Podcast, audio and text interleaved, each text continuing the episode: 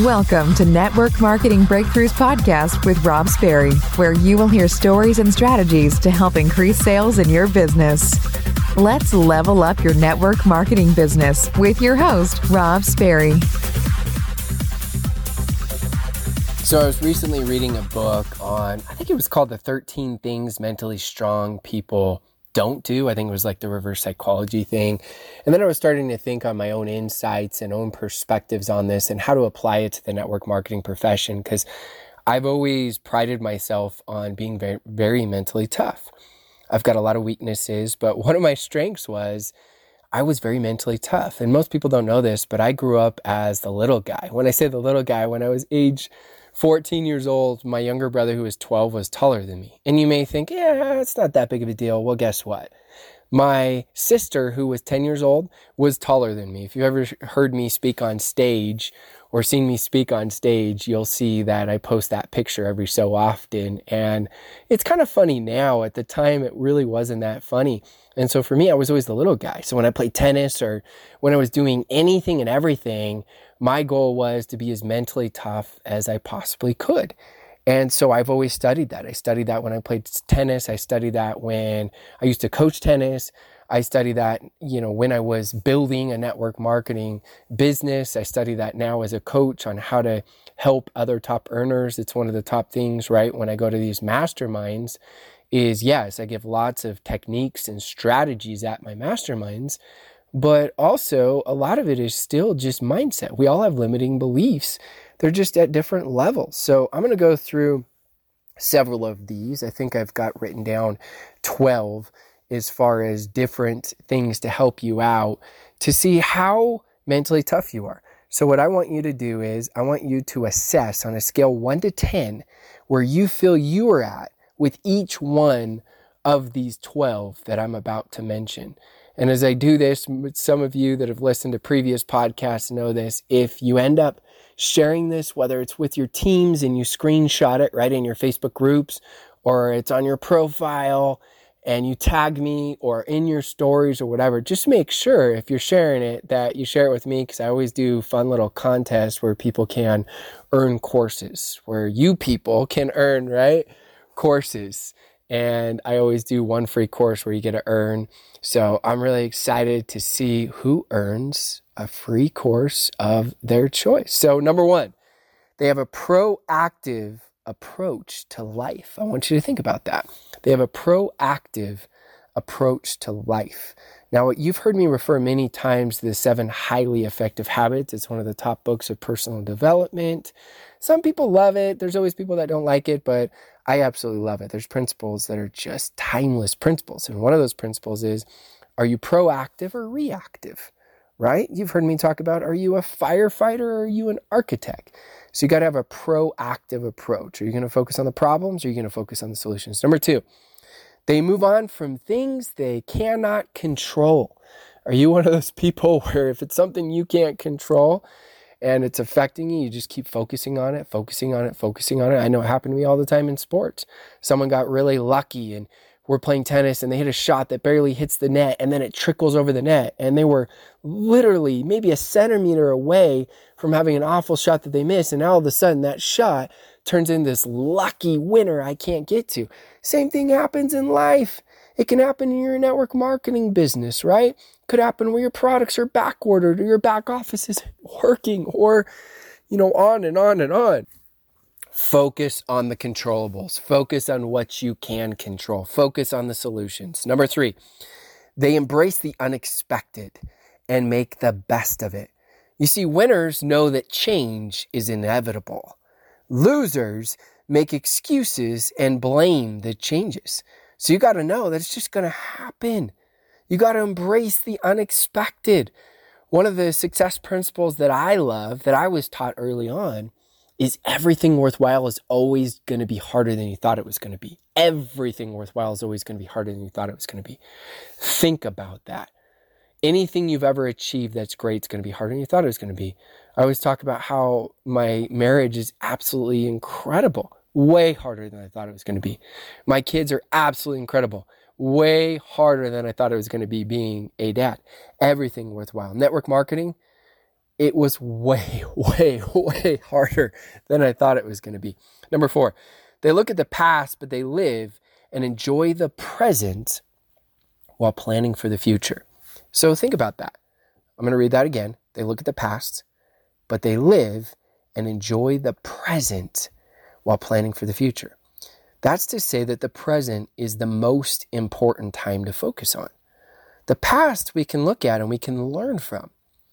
The future we can use as far as planning and having that vision and that perspective and those goals and those ambitions. But if all you do is just focus on the future, you're never going to have that future. So, successful people, mentally tough people, focus on the present. You need to learn to stop focusing on the past and being a victim, stop focusing on the future and, and just being the dreamer. If you want to become a really good dreamer, you need to become a really good doer. Number five is they take calculated risks. Successful people take risks, but they're calculated risks, right? Everything worthwhile is a risk because time is the most valuable thing in, that we have on this earth. Number six, they do not gossip. I love this quote from Eleanor Roosevelt. It's one of my favorite quotes. Great minds discuss ideas. Average minds discuss events. Small minds discuss people. Now, look, it's not to say that you're perfect and, you know, you never ever gossip. My wife's actually one of the best. She literally is so good at not gossiping. Everybody comes to her and shares stuff because they know that they can trust her. So it's like they're gossiping or venting. And she's so good at just not sharing and breaching that trust and not talking bad about other people. I feel like overall I'm pretty good at that, but I'm not as good as my wife. And there's so many people that are better. I still have room for growth. So don't panic and say in any of these things, oh my goodness, I'm a bad person, I'm a bad leader, I'm a bad network marketer because I'm not great. There's certain things we're stronger at and certain things we're weaker at.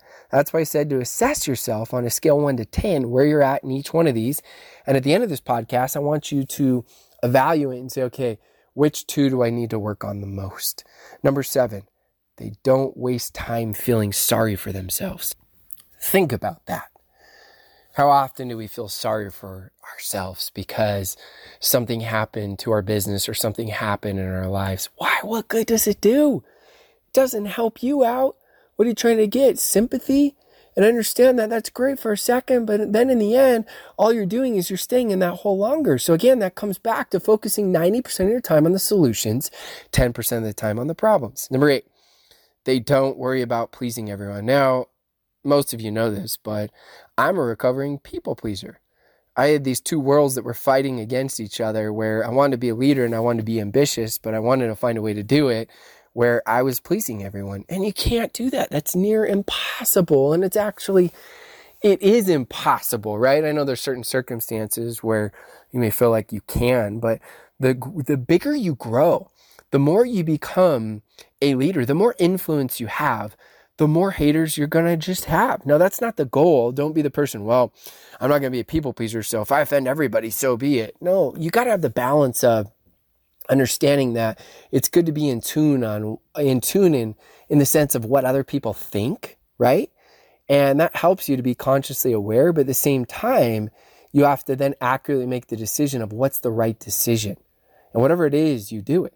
I mean, think about the president's of any country and they have the most influence. And look how they at least have 50% of the people that can't stand them. You think about your favorite books, whatever they are, go look up the worst reviews and you'll find the books that you thought were the best books of all time that nobody could hate on. You're going to find negative reviews. So you got to start focusing on what's right rather than pleasing everyone. Number nine is they don't dwell on the past. Too many people, and, th- and that comes back a little bit to we talked about in number three is is talked a little we focused more on the present, but now I want to hit on that again because I think too many people become victims, and we can be victims in different aspects of our lives, right? You could be a victim in your business, you could be a victim in in you know if you're a parent or a spouse, or you could be a victim in in it, many different aspects of your life. But too many people are victims because they dwell in the past. And that's not going to help you out in your business. That's not going to help you out in your life. You got to focus on the present. That's where most of the focus comes on. Number 10, they don't give up after the first failure. Look, let's have some perspective in everything. If we're talking specifically network marketing, Most people in the real world don't turn a profit in their business for three years. Why is it network marketing that after eight months, let's say you've made a profit of $400 and you're like, I'm a complete failure and this thing doesn't work and it's just too hard. I don't have the right personality. I don't live in the right area. And I just, I'm not sure if this is a good fit for me. Are you kidding me? In the real world, that's considered a massive, huge success.